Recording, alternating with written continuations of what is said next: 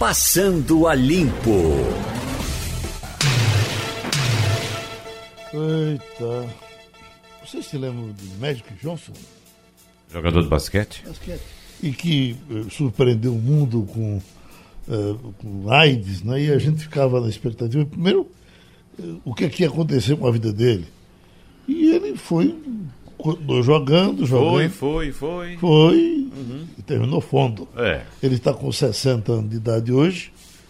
E Magic Johnson, vivo, saudável. Olha a cara dele aqui. É. Um dos maiores jogadores de basquete da história. Aham. E aquele timaço de basquete dele? Aquele time permanece com aquela. eh, a- a- Era uma coisa que só, só se falava daquele time. Né? É. Infelizmente, o nosso especialista em basquete não está aqui hoje. Passou a dar espetáculo. Eu não me arrisco a falar muito a respeito do basquete, porque não é muito minha praia. Se nosso querido Jamildo estivesse presente hoje ao programa, falaria, sem dúvida, Porque com bastante fizeram um time maestria. imbatível por um bocado de tempo, né? Se Sim. tivesse, se tivesse na mesma forma, a gente estava sabendo. É, exatamente. Não, mas é, certamente é, é, o, o norte-americano ele domina o basquete, sem dúvida, ainda hoje. Não sei se com aquela maestria ainda da época de, de Magic Johnson. Mas sem dúvida não apareceu ninguém para desbancar os americanos ainda não. Sabe que nesse sul-americano agora que o Brasil participou, O Pan-Americano. o Pan-Americano, o Brasil teve, teve um, um- desempenho bom, mas uma uma divulgação pequena, né? Por, por, por esse evento. Olha, quando a TV Globo não assume esses eventos, a gente tem Interessante, sempre Geraldo, um- é que os veículos da TV Globo, por assinatura, sim. fizeram a transmissão completa do, do- do evento. É, acho que o Geraldo fala da TV aberta. É, da- mas a Mas TV a TV aberta, aberta não fez. fora. Não, de fato, quando ela não faz em TV aberta, É. Foi, foi a segunda, foi a melhor participação do Brasil, né, até hoje, em Pan-Americanos, ficando em segundo lugar. Uhum. Tinha ficado em quarto no último, e agora fica em segundo. Foi muito expressiva mesmo, na frente de Canadá, que é uma potência que investe muito no esporte. Imagina se a gente investisse. Agora. Diana, teve, teve inclusive alguns dos nossos que teve algum investimento público e todos sim, eles sim. honraram. Ontem o Jornal do Comércio trouxe uma matéria muito interessante mostrando o retorno dessa que, que a gente chama genericamente de bolsa atleta, né? Que são é, é, eles recebem uma remuneração que, segundo eu li, é, varia entre 5 mil e 15 mil reais, dependendo do atleta, da categoria, da dedicação, enfim, tem algumas faixas, e que esses atletas que, que receberam essa bolsa tiveram um, um rendimento é, muito melhor. Tem inclusive percentual, mas não vou lembrar, e está no jornal de ontem, no Jornal do Comércio, certamente no JC Online. E que é isso, veja, quando você pode se dedicar a alguma coisa, certamente o seu rendimento é melhor. Então, o atleta que precisa trabalhar e também treinar, ele vai ter menor rendimento do, do que o atleta que só vai treinar e vai, ter, vai receber por isso, né? Isso é Romualdo de. Souza, esse frio que algumas partes do Brasil eh, estão recebendo, está passando aí por você, não? Olha, Geraldo, hoje de manhã, Brasília aco- acordou com 9 graus de temperatura e é um frio muito seco. É seco porque agora às 9 horas já começa a fazer calor. Por volta de meio-dia, uma hora da tarde, a umidade relativa do ar cai para 10, 12%. Então, meu amigo, é aquele negócio, se segure, porque é frio de madrugada, à tarde muito quente, muito calor e muito seco. Aliás, Brasília está batendo recorde de incêndio nas florestas em torno do Distrito Federal por esses dias, Geraldo. Esse é o período da seca, né? Uhum. Na, na- no Planalto Central. Eu me lembro, passei um mês de agosto lá, o nariz seca muito, o lábio racha. É, é, pra gente que vive na umidade, então, que vive no Recife, é, é bem estranho. Ana Calheiros é que não sofre, né? Renan Cabelos. Eu doido que caísse o, couro. Ele é, ele é originário de uma cidade litorânea e, e úmida. Mas vive há muito tempo em Brasília, né? Então já deve estar habituado. É, o, o, o Jornal do Comércio publica hoje, Câmara gastou 72 milhões. Aí a gente fica vendo aqui, tá, tá, tá. Câmara do Recife, Câmara né? do Recife. Câmara Municipal. São 39 vereadores. Olha, 39. Se a gente tivesse somente 9, era o mesmo efeito. O, o gasto é que é diferente. São É. 309 mil Mensais. mês, mês por gabinete. Beleza. Isso É. nunca vai se resolver. Bom, já está resolvido desse jeito. Né? Tem aquele pensamento importante de que problema que não tem solução já está resolvido. É. né? Esse está. A Ou, gente- como diz o, o, o poderoso líder dos governos de Fernando Henrique Cardoso, de Lula, de Dilma, de Temer, Romero Jucá, a democracia tem um preço, muitas vezes, muito alto. É por isso, Geraldo, que propostas como a proposta do senador Álvaro Dias de redução da quantidade de parlamentares, seja na Câmara dos Deputados e, e também no Senado Federal, não vão adiante.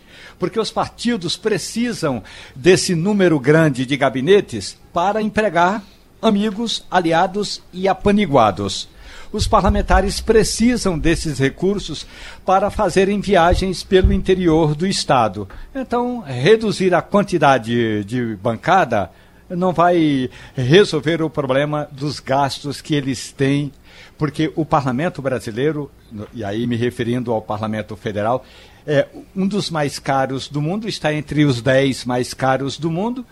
Por sorte, vez ou outra, eles aprovam projetos de muito de muita importância para a iniciativa privada, para o trabalhador, para, a para fazer a máquina funcionar. O problema é que eles demoram, que é uma beleza, para tomar decisões importantíssimas. Ou tomam poucas decisões importantíssimas, Geraldo. Isso tudo faz parte também é, do que a gente chama de, do que eu classifico, eu, eu pessoalmente classifico, de mercado da política.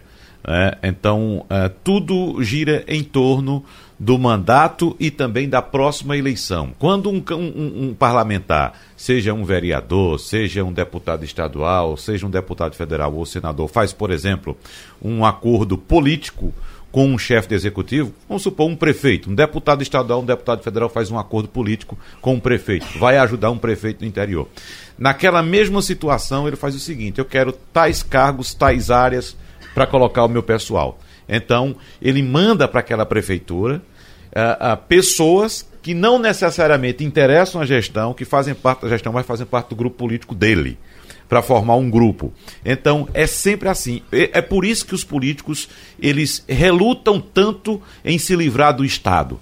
Eles não querem se livrar. Quando a gente vê, assim, discussões sobre eh, eh, diminuição do Estado, diminuição da, da máquina pública, não, não pode, porque a máquina pública tem que atender ao público. Não é para entender o público, não, é para atender a eles, aos interesses pessoais deles. E- Essa semana, Wagner, eu estava ouvindo a sessão da Câmara e eles voltaram a discutir esse, esse tema.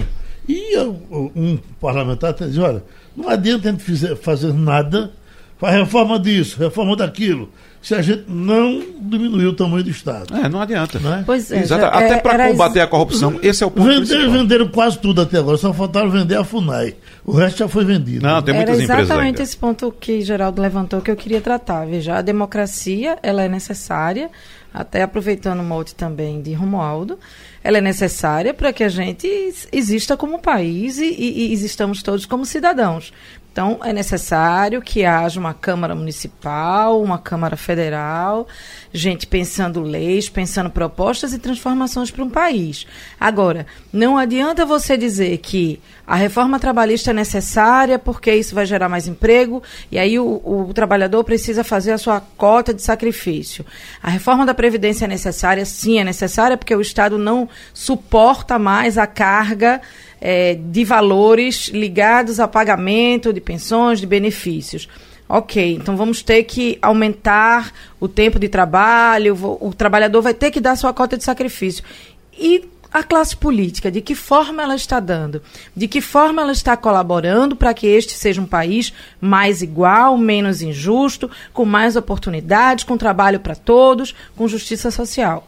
Você só não citou, Adriana, a reforma tributária. Sim. E veja só, a reforma tributária que está em gestação no Congresso Nacional hoje, nas duas casas, na Câmara e no Senado, não cita em nenhum momento a redução da carga tributária. Não haverá. Cita ela cita, a- ela diz, inclusive, citado. que não haverá. Eles Fizeram o debate aqui, que não vai haver. Não, que não vai haverá, haver. não haverá. Ela é citada, mas Pois ela é. é, imexível, O que, intocável. o, o que se propõe é o seguinte: é, é o agrupamento, a aglutinação de Pra algumas siglas pra de facilitar a impostos cobrança. em torno de uma para facilitar a cobrança É. e não para diminuir. Agora, por que não diminuir? Porque tem que se manter esse Estado gordo e inchado do jeito que está.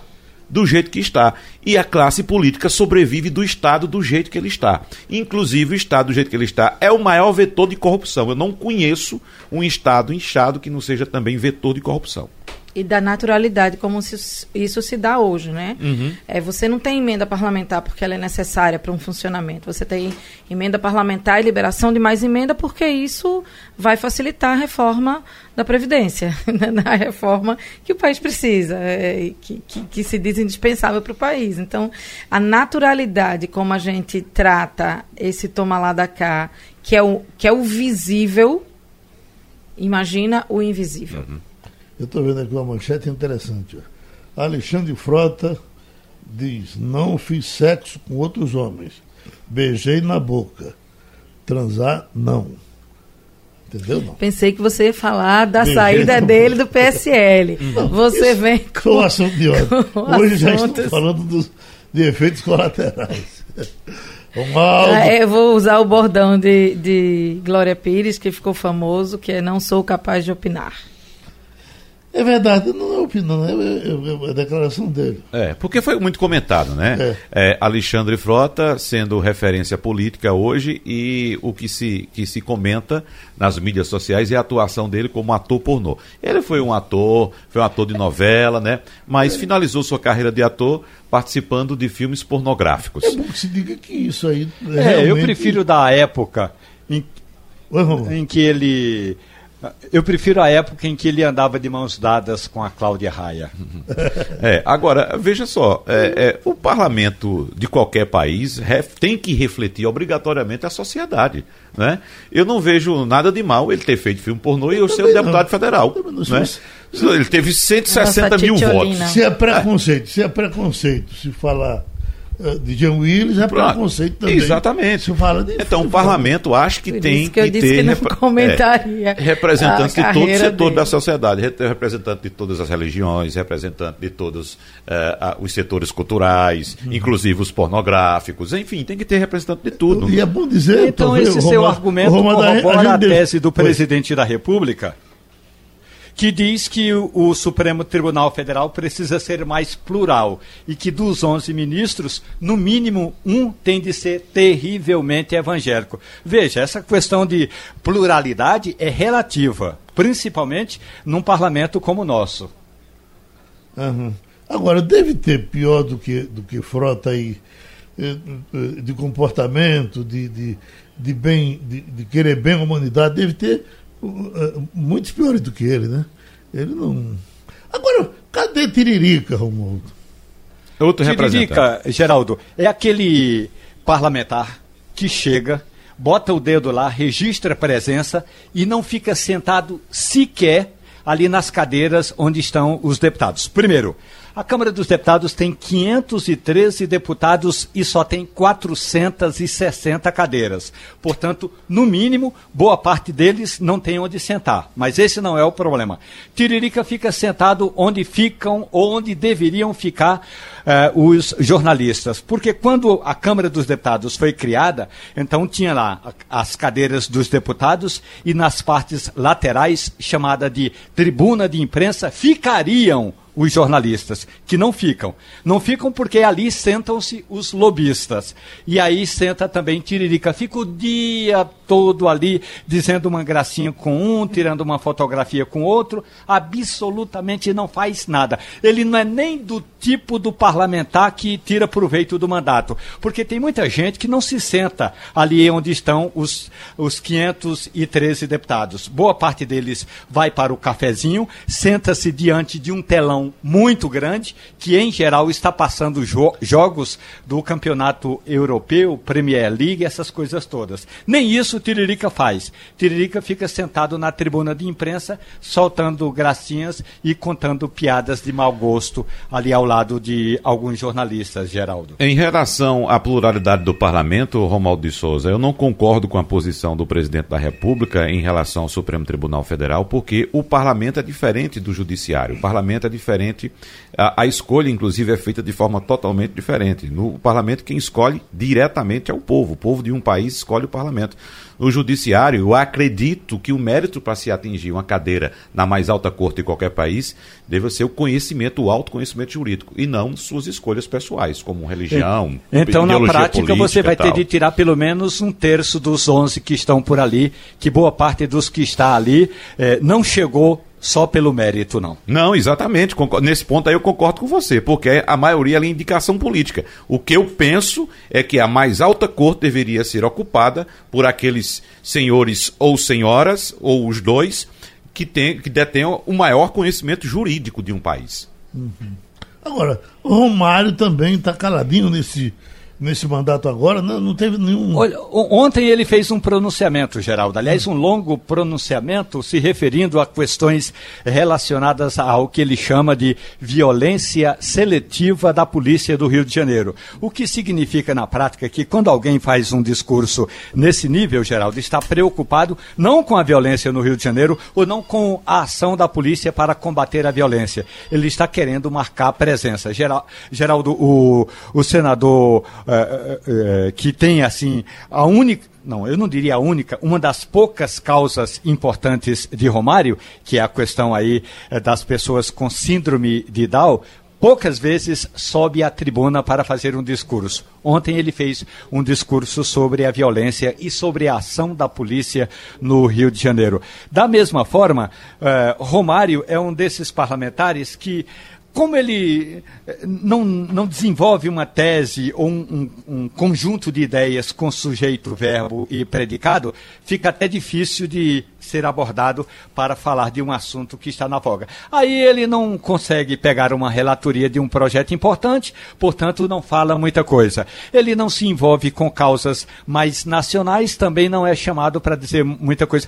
Você pode pegar um outro exemplo, a chamada Leila do vôlei, que foi campeã mundial, que foi é, medalha de ouro nas Olimpíadas em Cuba, no, não, nas Olimpíadas em Cuba é ótimo, que foi é, premiada em Cuba e tudo mais. Então, Leila Leila do Vôlei é hoje uma senadora apagada. A, até o nome ela já já trocou, não é mais Leila do Vôlei. Então são aqueles parlamentares que entram aqui no Congresso Nacional com uma causa importante, mas que é a causa deles, daí a pouco a causa deles é, vai murchando se eles não pegarem uma causa nacional da mesma forma. Não sei se você se lembra, tinha um deputado federal da Bahia chamado Popó lutador de Sim. boxe, dizem, diziam que era bom, vivia chamando o senador Suplicy para briga, para briga no boxe, evidentemente. O Geraldo não apresentou uma proposta, então vira e mexe tem essas criaturas que chegam por aqui, alguns parlamentares eh, que poucas vezes se, sobre, se sobressaem com a causa nacional ou com um projeto mesmo importante. A não ser uma outra oportunidade, eles ficam muito é, no escuro, Geraldo. Deixa, deixa, eu limpar aqui o computador, uh, aproveitando a colaboração dos amigos. Uh, Robson Ferreira, Ed Moreno, diz Irving Magic Johnson, de 14 de agosto de 1959, um ex-basquetebolista norte-americano, atual presidente das operações esportivas do Los Angeles Lakers uh, do NBA, que é um clube que ainda faz muito sucesso e está entre os grandes do basquete do mundo. Obrigado. E Esdras, que diz: alguém falou aí imexível. Por falar nisso, cadê Rogério Magri? Por coincidência, eh, Esdras, essa semana ele estava em Brasília, numa reunião de ex-ministros do trabalho, para criticar as reformas. Uhum. Oi, vamos nós, Wagner. Geraldo, está saindo informação nova agora apontando que o excelentíssimo senhor presidente da República, Jair Bolsonaro, determinou a suspensão do uso de radares fixos, móveis e portáteis até que o Ministério da Infraestrutura conclua a reavaliação da regulamentação dos procedimentos de fiscalização eletrônica de velocidade em vias públicas do país. Essa decisão foi publicada no Diário Oficial da União de hoje e, de acordo com o texto, a medida tem como objetivo evitar o desvirtuamento do caráter pedagógico e a utilização meramente arrecadatória dos instrumentos e equipamentos medidores de velocidade. É, repercute em Brasília, Romualdo? Olha, Geraldo, já era esperada essa decisão, só não se sabia como. Ontem eu falei com o porta-voz, o general Otávio Rego Barros, como seria, e o mais provável mesmo é como disse, como saiu agora, como bem destacou o colega Wagner Gomes, publicado no Diário Oficial, portanto, é, um, um decreto, portanto, entra em vigor só que pode ser suspenso se o parlamento achar que pode suspender. Agora, Geraldo, o presidente já vinha batendo nessa tecla há bastante tempo. A Polícia Rodoviária Federal não poderia simplesmente guardar os equipamentos só porque o presidente tinha dado uma entrevista. Então, o presidente tinha dado uma entrevista dizendo que não gostava desses equipamentos, mas precisava dar uma ordem. Agora, deu a opinião e a ordem, e a ordem é essa. A partir de agora, essa história toda é, de equipamento móvel, de radar móvel, vai ficar aposentada ali num canto por um bom tempo. Esse é o receio, porque, e aí o presidente Jair Bolsonaro disse que não gosta de especialistas, mas especialistas, aí quando eu digo especialista, é gente que estuda. Estudiosos em segurança no trânsito reconhecem a necessidade desses limitadores de velocidade, até porque no Brasil, e só para ficar no Brasil, o motorista brasileiro é muito displicente e é muito abusado. Se ele enxergar que não tem um pardal entre 500 e 600 metros, ele arrocha o pé, depois bota o pé no freio. Se é assim no meio da rua, também é assim nas rodovias. E como não pode ter um, rodo, um pardal fixo a cada 500 metros nas rodovias, tem que ter esse pardal móvel. E a Polícia Rodoviária Federal é que sabe onde é necessário. O, o presidente acha que não. É só, só complementando a informação. Essa ordem publicada no Diário Oficial de hoje, ela fala de três tipos específicos de radares. O estático, instalado em veículo parado ou sobre um suporte, o móvel instalado em veículo em instalado num veículo em movimento e o portátil direcionado manualmente para os veículos. A pistolinha. A determinação não se aplica aos radares fixos, por enquanto. Ele disse que isso está suspenso. A Mas partir... não, tá, não, tem uma parte, é o primeiro que você falou. É essa, sobre... é, veja, essa decisão publicada no Diário Oficial de hoje diz respeito a esses três tipos de radares. Mas repita o primeiro que você citou, Vou por favor. Vou te dizer, estático, instalado em veículo parado ou sobre um suporte. Sobre um suporte. Mas, mas uhum. provisório, uhum. não fixo. Certo. Uhum. Entendeu? O móvel, instalado em veículo em movimento, o portátil, que é aquela pistolinha que você falou nos veículos. Então, no caso aí, ele deve estar se a... referindo àquele discurso que ele fez no Rio Grande do Sul, Adriana, me permita, que ele disse que é, é, ia acabar com esses radares móveis. Eu, eu entendi isso. que ele ia acabar com né? os radares. Veja, Não. por enquanto é isso.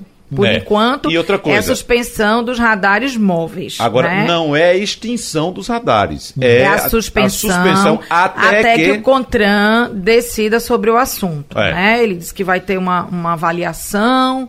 O que a gente sabe até agora é que houve uma redução, por exemplo, no ano passado, de 44% de acidentes nos locais onde havia radares. É, eu acho que eu acho que qualquer discussão ela é válida. Agora, qualquer atitude que preserve a vida de um cidadão, ela também precisa ser não só considerada como privilegiada. E, e, e acho que essa discussão poderia ser aberta um pouco, um pouco mais aberta e além dos radares, a gente precisa tratar melhor as estradas. Entendeu? Claro. Se a gente tratasse, se as nossas estradas fossem todas duplicadas, a nossa situação não era essa. Não, não, não, é, não é, só duplicada, não, Geraldo. É em, em, em estado de, de, de, de conservação é. adequado para a circulação de veículos. Aí, uma é o que não temos hoje. Uma informação complementar é que essa medida, né, essa ordem que foi publicada hoje no Diário Oficial, não tem data ne, na publicação do Diário Oficial, mas o presidente já disse que vale a partir de segunda-feira, dia 19 de agosto. Aí, no último dia 30, o governo firmou com o Ministério Público Federal um acordo se comprometendo a instalar 1.140 novos radares em rodovias federais não concedidas à iniciativa privada.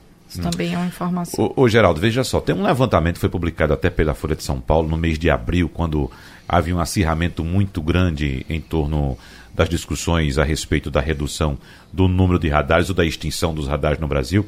E esse levantamento apontou que em 72,8% dos pontos em que foram instalados radares houve redução no número de mortes. Sim.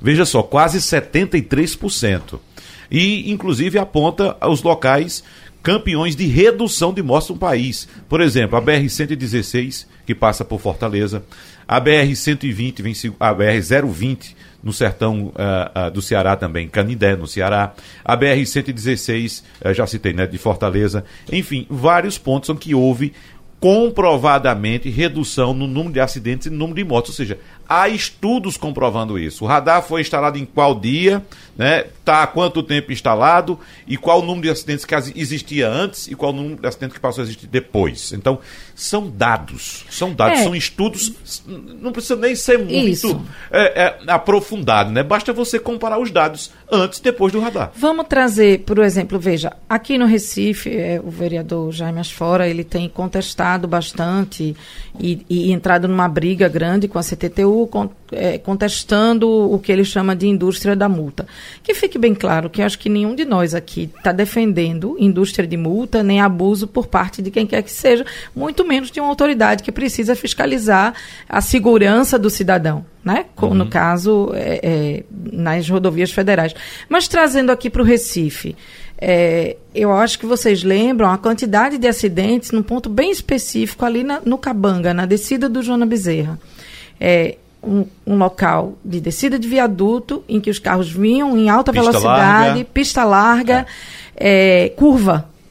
Uhum. Tanto de lá para cá quanto daqui para nas do, nos dois sentidos da via, você tinha um número expressivo de acidentes. Isso foi reduzido com radar. O cidadão ele precisa de normas para seguir se isso for interferir na vida pública, hum. na segurança pública. Me parece que ali teve também uma ação de, de abertura um pouco mais, por exemplo, para você vir, no, vir em frente para pegar o viaduto, teve a questão da, da colocação do radar, mas teve, teve também uma ação de melhoria, de, de melhoria da, da, da via. Uhum. Possivelmente, uhum. pode ser. Mas eu acho, Geraldo, que o que diminui a velocidade e o que faz com que o motorista. Veja, o motorista consciente, ele vai agir conscientemente em todos os momentos. O inconsequente, inconsciente. Eu vou dizer uma coisa a vocês. Eu moro num trecho entre. Eu moro na Zona Sul, entre Boa Viagem e Piedade, ali bem na divisa. Vocês sabem que toda quinta-feira de noite tem pega? Eu ver, eu assisto. Se eu uhum. fico acordada até mais tarde, os carros emparelhados para fazer pega. Essa da pensei que tinha saído de moda. Não, saiu não. Saiu existe não. ainda. Existe. E aí você coloca em risco a vida da pessoa que está estacionada, a vida da pessoa que está atravessando a rua, por, por puro e, e, todas... deleite de um bando de responsáveis. Dá um atestado, um atestado de imbecil. Que o cara que faz isso, não. Isso, isso saiu do radar. É, é mais do exatamente. que isso. Eu acho Olha, irresponsabilidade é. e uma ação criminosa. Hum, é criminosa, sem dúvida. Agora, uh, veja só, Geraldo o Brasil tardiamente em relação aos países desenvolvidos, mas muito tardiamente começou a adotar medidas de segurança no trânsito. Verdade, velho. O cinto de segurança a gente começou a usar um dia desse. Verdade. Um dia desse, né? E por obrigação, não foi Veja, por consciência, não. Eu tive uma grande discussão com um amigo meu que ele dizia assim: o Estado não pode me obrigar dentro do meu carro a usar um, um cinto de segurança. Eu digo, pode, uhum. porque o Estado é responsável pela diminuição de acidentes, o Estado é responsável pelo atendimento de saúde no serviço público e o Estado precisa zelar para evitar. E pela segurança dos outros. Pela segurança dos outros. Por... De, de todas as pessoas. Até porque um cidadão sim, que, que, sofre um acidente no trânsito, ele inicialmente é levado para o serviço público. Isso. Inicialmente, depois do serviço público, se ele tiver um atendimento privado, alguma coisa, é que ele é transferido, mas inicialmente ele vai para o serviço público. E aí é custo para o Estado. O Estado paga por isso. E né? o Estado já não está falando nem o. Estado de Pernambuco. Não, tá? falando o, o Estado como- Estado como um, Forma genérica. Isso, como né? um, um governo. E- e- exatamente. Então, todas Ontem as ações um que foram protesto. adotadas po- é, é, no Brasil, todas elas, desde lá o cinto de segurança, quando eu citei, todas elas a- colaboraram na redução do número de acidentes e de mortes no trânsito. Todas elas. Romualdo? Ontem teve um protesto aqui no centro de Brasília, portanto, em nome dos que defendem as manifestações, entra esse quesito aí, bota no crédito de quem defende manifestação. Então, o trânsito ficou travado. Aconteceu um engavetamento e uma senhora ficou presa no engavetamento e o corpo de bombeiros não conseguia chegar porque o trânsito estava travado. Então tiveram de chegar de helicóptero. O helicóptero voou aproximadamente eh, 45 minutos entre se deslocar do corpo de bombeiros até o local do acidente, do acidente até o hospital. Com o tempo que ficou parado, foi uma hora de voo. Aproximadamente, tudo isso, toda essa operação, custou em torno de 10 mil reais. Quem é que vai pagar? É o Estado. Portanto, eh, nessa, nesse momento, a justificativa dos estudiosos é a seguinte: não interessa, não é uma decisão eh, exclusiva do consumidor, do usuário, se usa ou não cinto de segurança. Porque senão é, é a mesma justificativa de dizer coloco ou não. Por exemplo, o freio no carro. Eu posso muito bem dirigir sem o freio no carro, porque eu tenho a decisão de controlar o meu carro.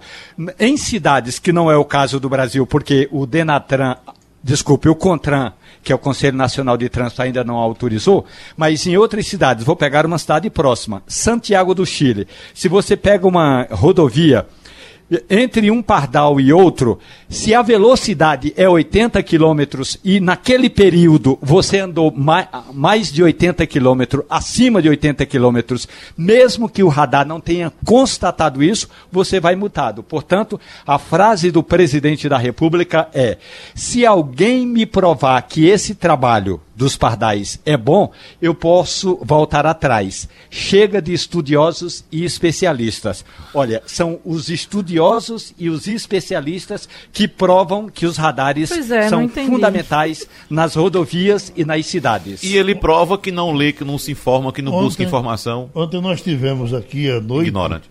um, um problema na Conda Boa Vista e é impressionante o efeito colateral, às vezes, de qualquer coisa em qualquer canto. Porque eu não sei. Como é que você conseguiu sair da rádio ontem? Foi difícil. Só- Ontem, desde as 5 da tarde, a gente fazendo aqui o trânsito, estava tudo travado. Para tudo quem, pra travado. quem não sabe o que houve, né? Tá longe aqui do Recife, um ônibus é, incendiou-se, teve um problema Na mecânico. Conda Boa Vista. Onde, Na- inclusive, passa pouco carro, né? Mas, de Pra- repente... praticamente Mas não é o passa carro. transporte Efeito público que leva muita gente, É. né? Então, aí você trava, teve uma interdição dessa parada, desse ponto de ônibus na Gervásio Pires, e é- não, foi desviado pela Gervásio Pires, o problema na Conda Boa Vista, desvio pela Gervásio Pires, e aí trava É. todo o entorno. E ainda teve chuva também ontem à noite. O nosso correspondente eh, na Ásia, Paulo Neto, é piloto de avião e está em Hong Kong. Hong Kong, Paulo Neto, viveu por, por muito tempo numa tranquilidade, que só se dizia que tudo aí era muito bom. Agora há pouco eu estava vendo umas imagens aí, o pau comendo ainda. Você, por exemplo, como piloto, tivemos o aeroporto fechado aí por um bom tempo. Não é? Como é que está a situação agora? Opa, Geraldo, bom dia aí para vocês, Um abraço. para você, para todos da mesa. É, bom, a situação aqui, como nunca visto antes na história de Hong Kong, pelo menos na história recente de Hong Kong, existe uma situação que eu poderia dizer, Geraldo, de tensão é, constante na, na cidade. É, Segunda-feira, os manifestantes eles foram para o aeroporto de forma massiva. É, durante o sábado e o domingo, eles chegaram a ocupar o aeroporto e essa manifestação ela tinha sido publicada pela internet e outros meios de comunicação de que eles iriam ocupar o aeroporto.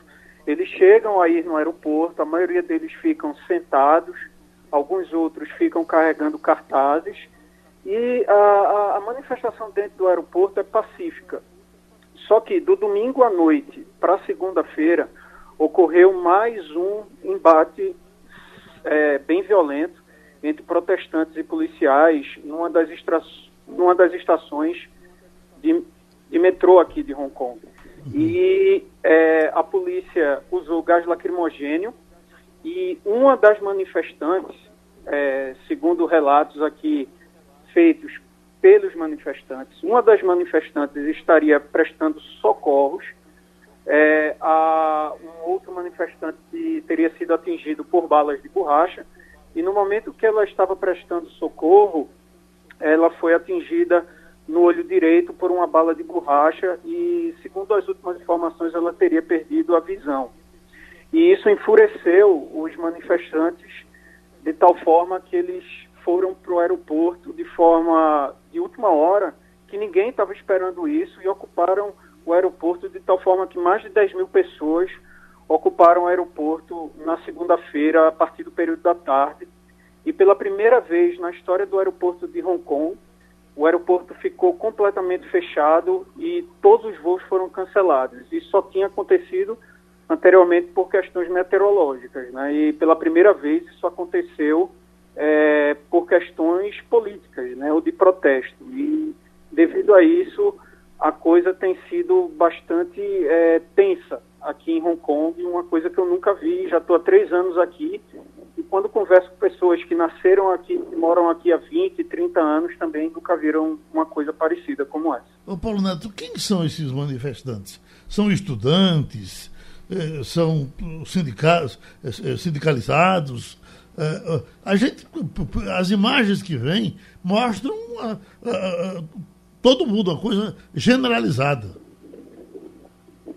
Pois é, Geraldo. É, a, a grande maioria são estudantes, são pessoas jovens, mas, é, segundo a, alguns jornais aqui e até já documentários é, de curta duração, que você pode até, qualquer um pode assistir no YouTube, por exemplo, é, feitos pela imprensa internacional, pela primeira vez a classe média de Hong Kong, inclusive senhores, é, já começam a já começaram a aderir a, a esse tipo de manifestação, porque é, os jovens eles estão principalmente engajados nisso, porque segundo o acordo que foi feito entre é, a Inglaterra, quando a Inglaterra passou o controle da área de Hong Kong para a China, ficou acertado que Hong Kong não poderia interferir no modo de vida de, a China não poderia interferir no modo de vida de Hong Kong por 50 anos.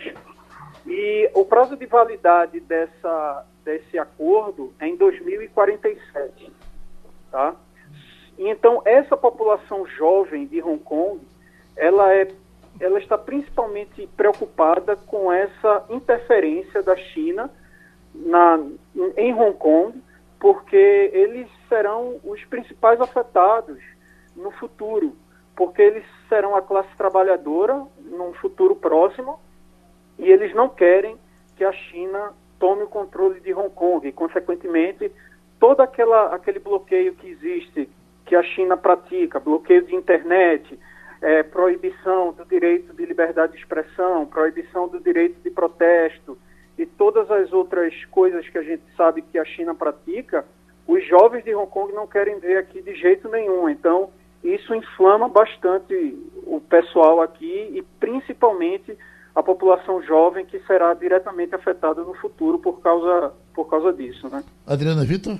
É, bom dia. É, sobre é, a notícia de hoje que chega para a gente é que a China está concentrando forças de segurança perto de Hong Kong, que essas forças estão na fronteira, na cidade de Shenzhen, é assim que se pronuncia. Shenzhen. Shenzhen, que é na fronteira. A gente vê é, é, na, na informação, tem uma foto da Reuters, da agência Reuters, com um tanque de guerra na fronteira. Isso chega até vocês? Há essa tensão a esse ponto de que há um cerco para que a, a, qualquer momento algo mais é, seja deflagrado? É, existe. É, eu não poderia dizer que não existe. Por exemplo, hoje eu estava em curso na empresa onde eu trabalho aqui e no curso onde eu estava é, existiam vários é, é, comissários de voo, né? Que eles são, a grande maioria dos comissários de voo da empresa onde eu piloto aqui em Hong Kong, eles são locais, eles são daqui. E todo mundo está falando que deve ter uma manifestação grande agora nesse final de semana.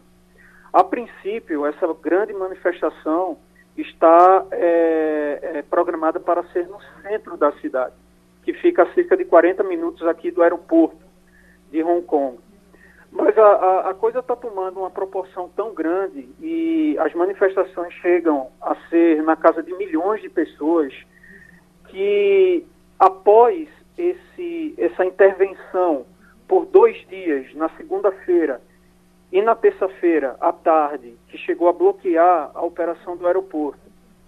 E com essa grande manifestação é, prevista para esse final de semana, eu não duvidaria, eu não duvidaria que realmente a China pudesse entrar com força militar em Hong Kong. E aí, é, pelo que eu tenho sentido aqui, pelo que eu tenho visto, e obviamente todo mundo, né, é, porque isso está bem é, repercutido na imprensa internacional, é, a, o nível de, de violência da, da, de ambas as partes, assim, os manifestantes realmente indo para cima dos policiais, os policiais é, também revidando com bala de borracha e gás lacrimogênio. É, a sensação que existe aqui é que se realmente a China entrar com forças militares aqui, esses jovens parecem estar dispostos a morrer pela causa. E hum, eu não me espantaria se eu visse, hum, se isso vier a acontecer realmente, a gente vê derramamento de sangue aqui. Eu não me espantaria realmente porque a coisa está num nível bem, bem tenso aqui. Hum, realmente é uma coisa que chama atenção. Uhum. Ô Paulo, você fala com Wagner agora. É, é, esses protestos, só para lembrar o nosso ouvinte, começaram como uma oposição a uma lei que hoje está suspensa, que teria permitido que suspeitos fossem extraditados para a China continental.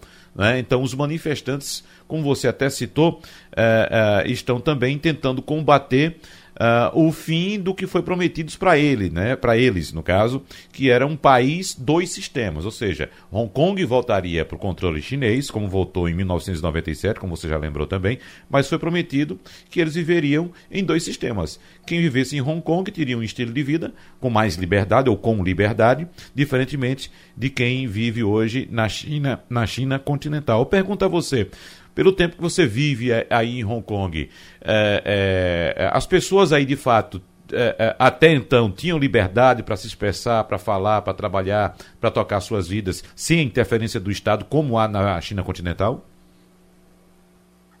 Eu diria que sim, Wagner. Tem sim.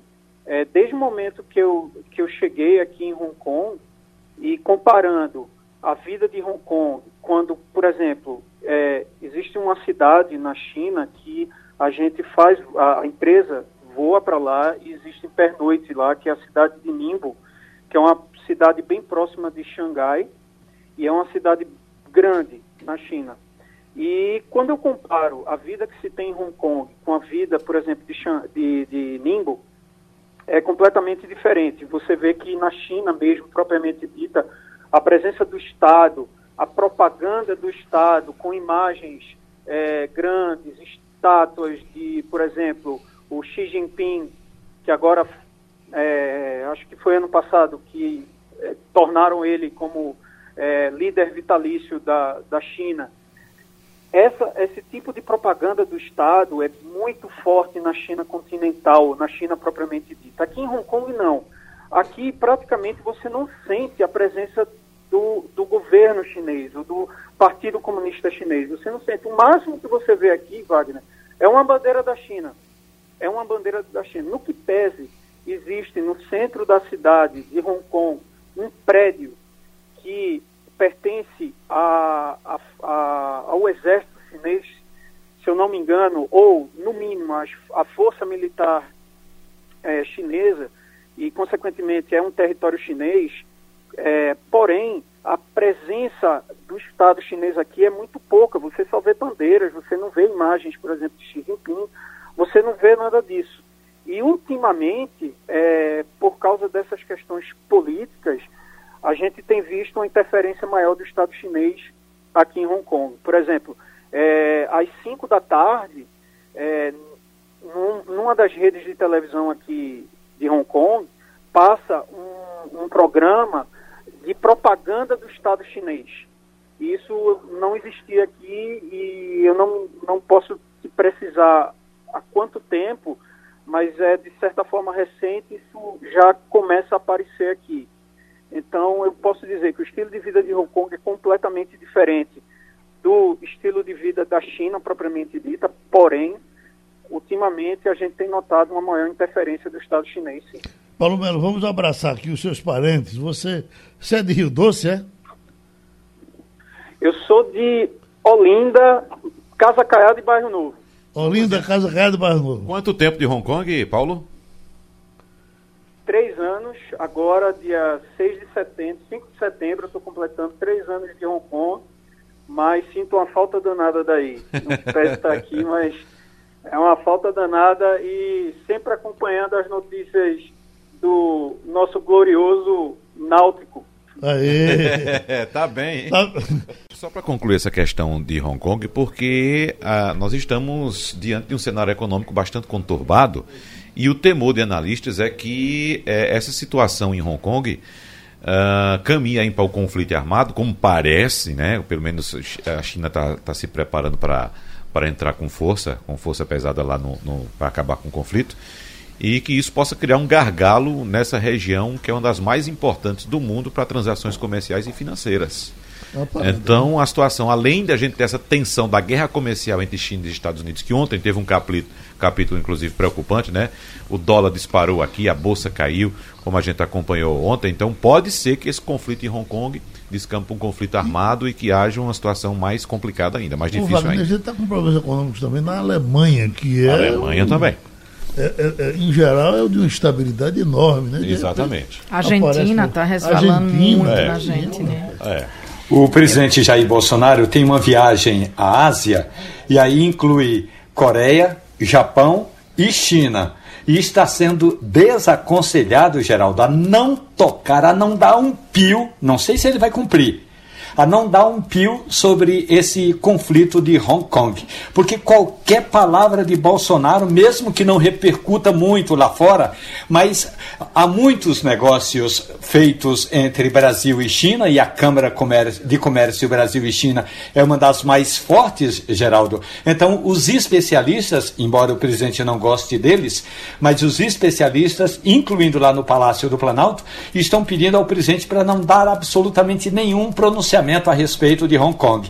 Porque ontem o presidente Donald Trump disse: olha, milhões de empregos estão sendo perdidos na China e eu espero que o presidente, e eu acredito, melhor dizendo, eu acredito que o presidente Xi Jinping eh, resolva humanamente esse conflito. Aí, se Jair Bolsonaro entrar e disser alguma coisa diferente, pode ser que o nosso acordo, ou os nossos acordos, Brasil e China, eh, sofram algum abalo. E o presidente, eu repito, vai fazer uma viagem em outubro à China, ao Japão e à Coreia, não necessariamente nessa ordem.